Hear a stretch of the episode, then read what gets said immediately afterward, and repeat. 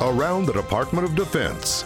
This is your daily news brief. Even the military has a list for Santa. I'm Petty Officer Jen LeBron.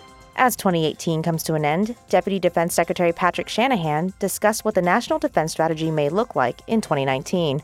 Congress passed the largest defense budget in history, restoring readiness to our planes, ships, and munitions, strengthening our relationships around the world, and reforming the department's business practices. He emphasized three areas to focus on to ensure our military advantage missiles, space, and cyber. In 2019, the Defense Department will pursue next generation missile defense technologies to protect the country, develop offensive capabilities like hypersonic strike systems, advanced intermediate range cruise missiles, and improved ballistic missiles. In space, the DoD is moving forward to gain approval for Space Force as the sixth branch of the U.S. military and establish a space focused combatant command. The newly created Protecting Critical Technology Task Force will strengthen cyber protection and integrate artificial intelligence throughout the department. More than 5,000 service members from 16 nations are training in Hohenfels, Germany in exercise Combined Resolve 11. The importance comes through the fact that the Army is never going to fight alone. The Air Force is never going to fight alone. It's going to be a joint fight.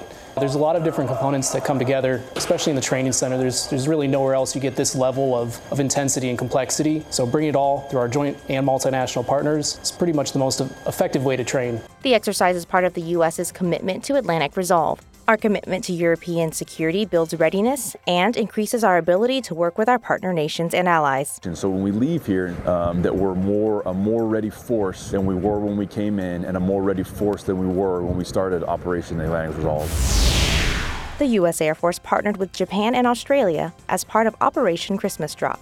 They dropped care packages full of food, toys, and critical supplies to more than 57 remote islands in the southeastern Pacific. For one airman, this mission hits close to home.